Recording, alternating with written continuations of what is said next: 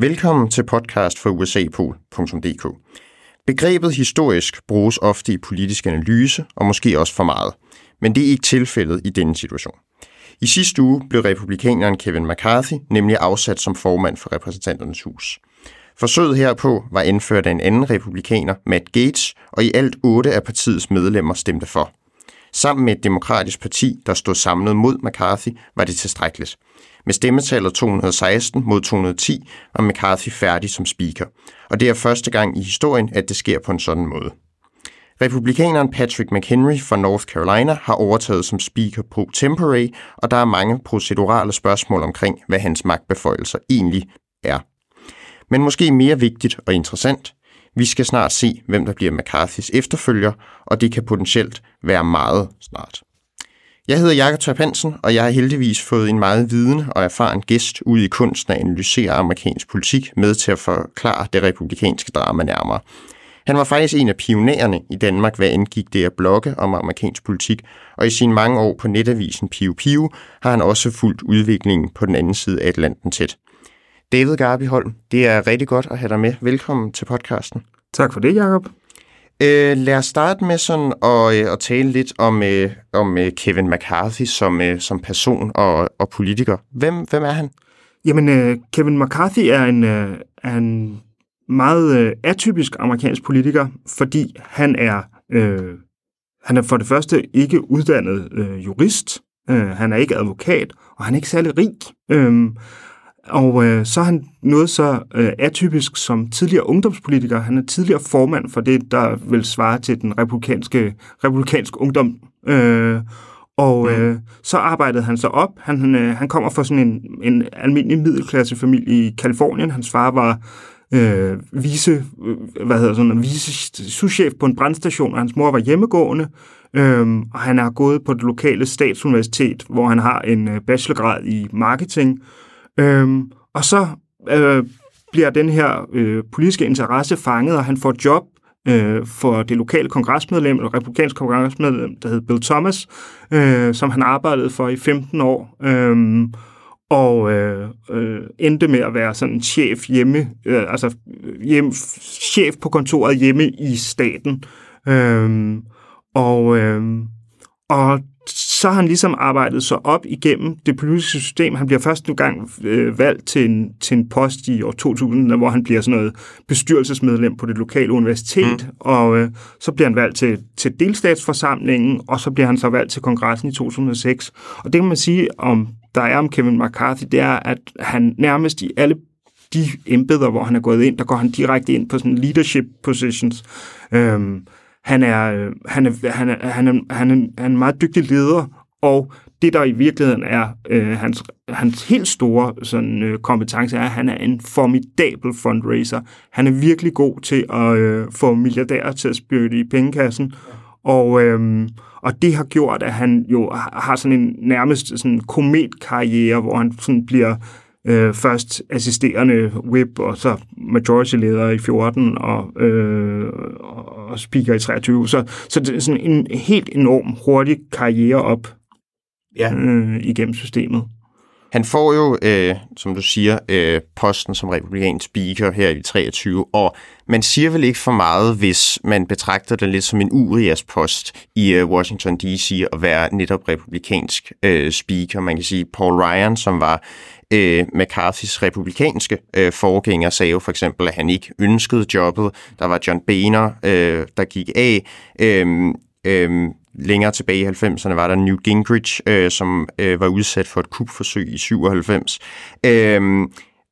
Vil du fortælle sådan lidt om, hvordan du har gennem tiden iagttaget det at skulle være republikansk speaker?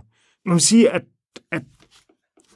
det, der er forskellen fra, altså hvis man går tilbage til Newt Gingrich og til nu, det er, at der er sket det, at med opblomstringen af Trump og den her meget polariserede politiker-type, som man har fået i Washington, så er vilkårene på en eller anden måde blevet er blevet endnu vildere, end de tidligere har været. Der har altid jo været sådan lidt spøjse typer. Tidligere havde man sådan en som Ron Paul, som var sådan, og man havde sådan forskellige sådan, kongresmedlemmer, som var højreorienterede, men de var på en eller anden måde til at tale med.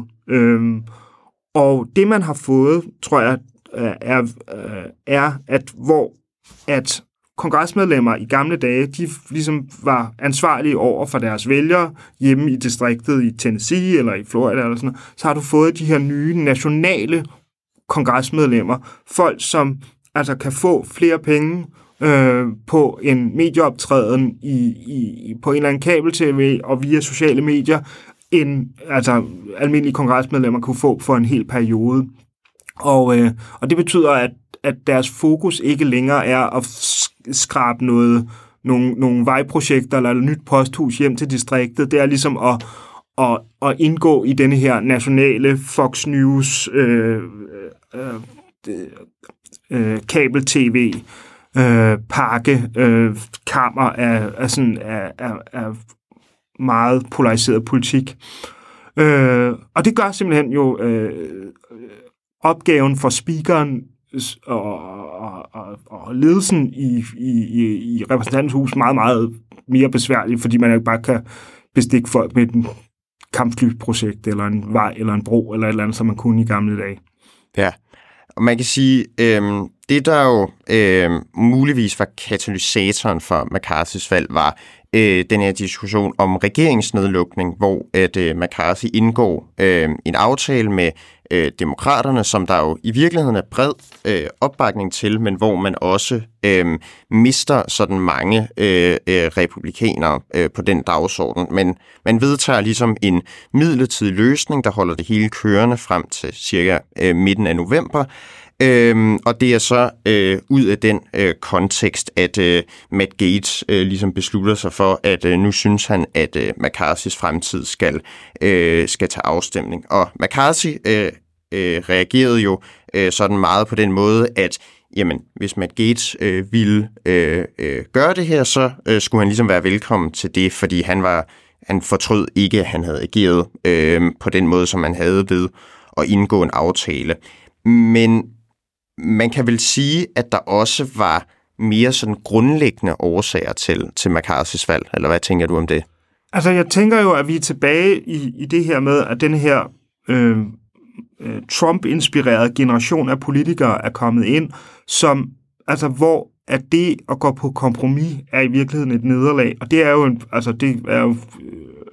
en ekstrem position i et parlamentarisk demokrati, men ikke desto mindre, så er det ligesom det, som de bliver populære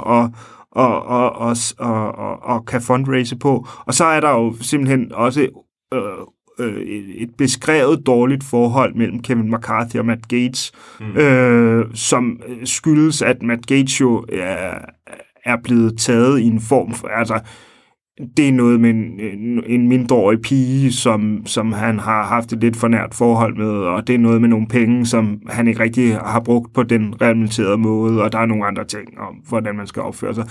Så der ligger sådan der er en igangværende undersøgelse i det, der hedder The Ethics Committee, som er sådan det er sådan lidt udvalget for forretningsorden, eller som ligesom skal kigge på, om han ligesom har overholdt reglerne. Og den ville Gates gerne have, at Kevin McCarthy stoppede, men det gad McCarthy ikke. Og hvad nogle af de andre af de der 8's eller 7's bevæggrunde, det er også sådan lidt forskelligt, men grundlæggende så er det Gates, som ligesom har været hovedmotoren i det der kup. Ja, og man kan sige, nu er du lidt inde på sådan forholdet mellem McCarthy og Gates. Altså, det virker også til, at der er en del, der handler om noget personligt ved McCarthy fra nogle af de her 8 medlemmer. Eller hvad tænker du der? Jamen, det tror jeg helt sikkert. Og, allerede da McCarthy bliver valgt, så er det jo han er igennem 15 afstemninger, før det ligesom lykkedes. Så hans Hans speakership har hele tiden hængt i sådan en meget, meget tynd tråd med sådan et sværd hængende over sig. Og det tror jeg bare er, altså det tror jeg bare har været vilkårene. Men jeg tror, at når man ligesom læser de der reportager, der har været fra de der møder, så virker det også som om, at det er kommet bag på Gates, eller det er kommet bag på McCarthy, at Gates var klar til at ligesom at gennemføre det. Der er flere, der skriver eller siger, at han virkede sådan fuldstændig, han virkede oprigtigt chokeret, og det der jo også er en, hvorfor jeg udleder, at man ikke ligesom kan sige, at han havde regnet med det, det er jo, at han spørger jo ikke Trump om hjælp. Altså, han havde jo muligheden for at ringe til Trump og sige, kan du ikke vise dig som den store leder, du er? Mm. Og så kunne han måske... Altså, de her mennesker har jo en enorm... Trump har jo en enorm magt eller indflydelse på de her mennesker. Så det var ligesom den måde, han kunne have undgået det på. Så jeg tror i virkeligheden, at McCarthy troede, at Gates bluffede. Ja. Det skal man jo nogle gange... Altså, det tror jeg kommer tilbage til det her med, at McCarthy er en udpræget sådan realist eller pragmatiker, er der en magtmenneske, som ligesom tror på, at hvis vi bare sætter os ned og lægger arm og laver en aftale, så skal det nok gå alt sammen, og så kan vi godt finde ud af det. Og de her mennesker er jo ikke til at tale med. De er jo som den der hund i som Jokeren snakker om i Batman, ikke? Altså, den vil bare jagte bilen, og når den jagter bilen, så ved den jo ikke, hvad den gør, når den fanger den. Okay, man kan sige, når vi kigger på McCarthy, så måtte han jo netop, som du er inde på, med det her med at være realist og magtmenneske osv. Der valgte han jo i januar at indgå en aftale med dem, som han skulle have overbevist om at støtte sig som speaker, og der vælger man jo blandt andet at gøre således, at det nu kun er et enkelt medlem, der skal introducere en resolution, der skal erklære speakerposten for ubesat. Hvilken dynamik synes du, det gav i det republikanske parti i Repræsentanternes Hus? Man kan jo sige, at med den beslutning, der underskriver han jo på en eller anden måde sin egen dødsdom, og det bliver så den der 9 måneders udsættelse, men det er jo, helt tydeligt, at der er nogle mennesker, som tænker, at det her, det kan godt gå hen og blive aktuelt, og derfor er det jo, det er jo en fejl, men at han indgår den, men det er jo det kunne jo ikke lade sig gøre. Han var ikke blevet speaker uden, så jeg tror bare, han har tænkt, vi giver dem, hvad de vil have, indtil, og så må vi jo tage den derfra, og det igen, han troede, hvis for at gå tilbage til analysen om, at han troede, de bluffede, og det har han jo også på et eller andet tidspunkt gjort der i januar, tænkt, at de kan jo godt gå det her, men de vælter ikke deres egen formand. Det gør man jo ikke i amerikansk politik. Indtil de så gjorde det, ikke? Ja. Okay, men lad os prøve at så gå videre til det spil, som er i gang i øjeblikket, nemlig om, hvem der skal efterfølge McCarthy. Og man kan sige, at vi har jo to kandidater. Den ene, det er Steve Scalise, som er majoritetsleder i Repræsentanternes Hus, det vil sige, at han har ligget som nummer 2 efter McCarthy. Og så har vi Jim Jordan, som er en noget anden type og har opbakning fra Donald Trump i det her race. Steve Scalise er måske ham, der... det er måske nemmest at se af de to, hvordan det er ham, der får tilstrækkelig opbakning. Indtil videre har Jordan så nominelt flest støtteerklæringer. Hvordan ser du på de to kandidater? Jamen, jeg tror, at Scalise er jo det helt sådan oplagte bud, sådan nummer 2, der bliver nummer 1, og han har jo en eller anden form for opbakning i gruppen. Altså, helt grundlæggende, så ville så tror jeg, at hvis gruppen kunne få lov til at bestemme, så fik Kevin McCarthy jo lov til at fortsætte. Men de skulle bare finde en eller anden nu, som et par stykker, jeg kan ikke huske, hvor mange det er, af de der 8, de skal bare finde en eller anden, som kan på en eller anden måde gøre de her mennesker glade, give dem et eller andet, de har brug for. Og igen, det er jo svært, fordi hvad er det de vil have? Som en ny speaker kan give dem. Det man kan sige er, at Jim Jordan er jo umiddelbart kommer fra sådan en mere højreorienteret eller en mere trumpistisk position end Scalise. Det er ikke fordi Scalise er sådan en die-hard conservative med AAA-rating fra NRA, og han har virkelig de konservative credentials i orden, men Jim Jordan er sådan mere på Trump-holdet og har var jo sådan meget aktiv i alt det der i Benghazi-høringerne med Hillary Clinton og sådan noget, og har måske sådan et lidt bedre forhold til sådan det yderste højre. Det man siger er, at der er mange i den midtersøgende gruppe af republikanere, hvis sådan et hvis de stadigvæk eksisterer. De midtersøgende i hvert fald er dem, der er tilbage,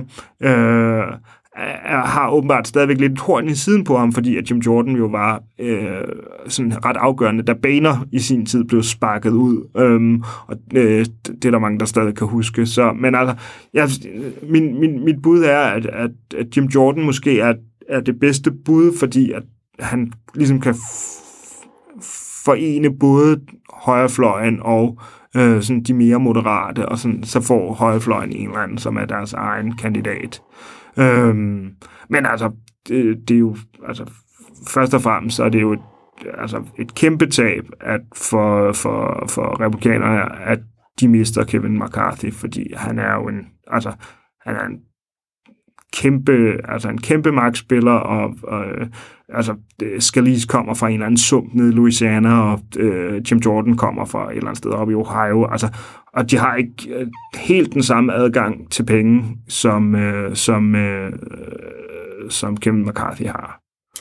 Enkelte, hvad skal man sige, republikanere har i hvert fald udtrykt deres støtte til, at McCarthy vender tilbage, men skal vende tilbage som speaker. McCarthy har sådan sagt, at han ikke er kandidat, men at det jo også ligesom er republikanerne i huset, der bestemmer. Ser du på nogen måde det som realistisk? Jeg ser ikke... Jeg synes ikke, det virker helt realistisk, men...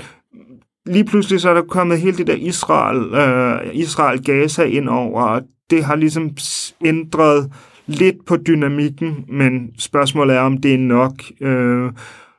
Igen, hvis flertallet fik lov til at bestemme, så ville Kevin McCarthy fortsætte, men det spørgsmål er, om det ikke er kørt, om det måske skal være en anden. Så... Ser du så nogen mulighed for nogen overraskende løsninger? Altså for eksempel... en kandidat, vi ikke lige havde forventet, der kunne blive speaker, eller at McHenry fortsætter på, som speaker på temporary noget tid?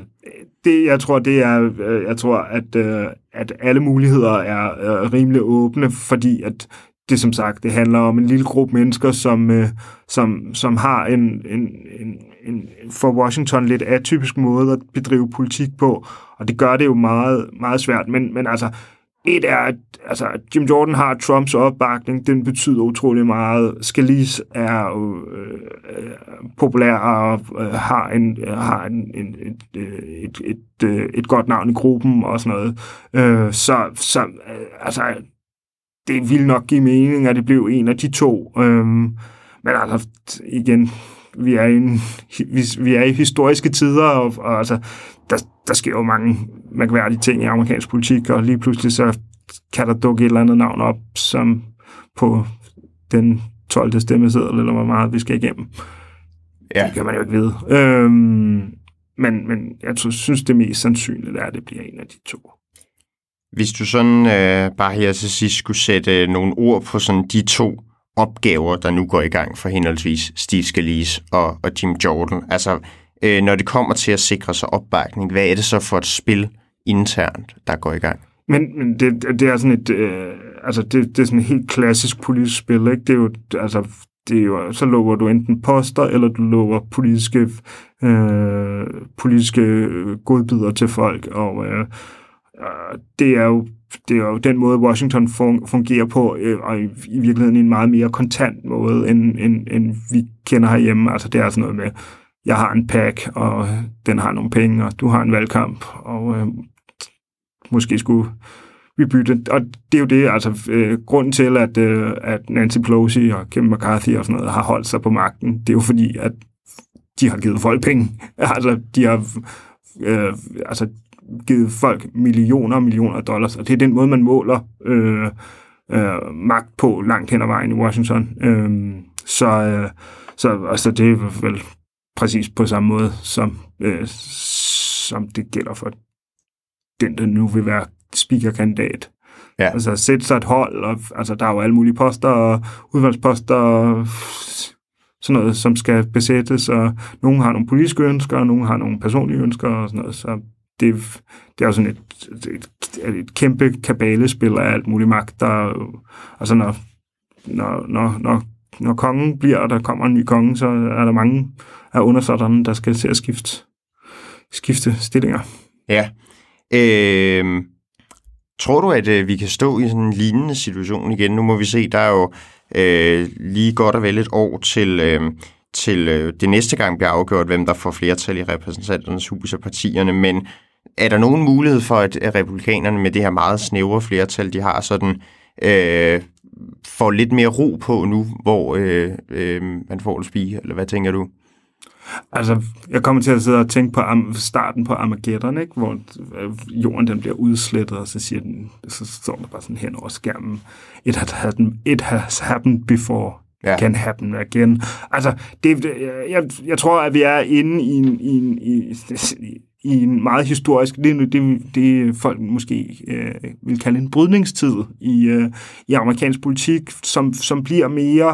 som er blevet mere uforudsigeligt, fordi folk har flere interesser, end de havde tidligere, hvor at der var den sådan lidt nemmere bare at gå ind i et baglokale og ryge nogle cigarer og blive enige. Og det kan man ikke helt på samme måde mere i en verden med sociale medier og konstant 24 timers nyhedsdækning på kabel-tv. Det er oplagt sted at slutte. David, tusind tak, fordi du havde lyst til at være med. Det var en fornøjelse at snakke med dig. Men det var en fornøjelse at få lov til at være med. Og med det, så siger vi på genhør her fra usapol.dk. Vi håber selvfølgelig, I vil lytte med på flere podcast fremover. Men tak for nu.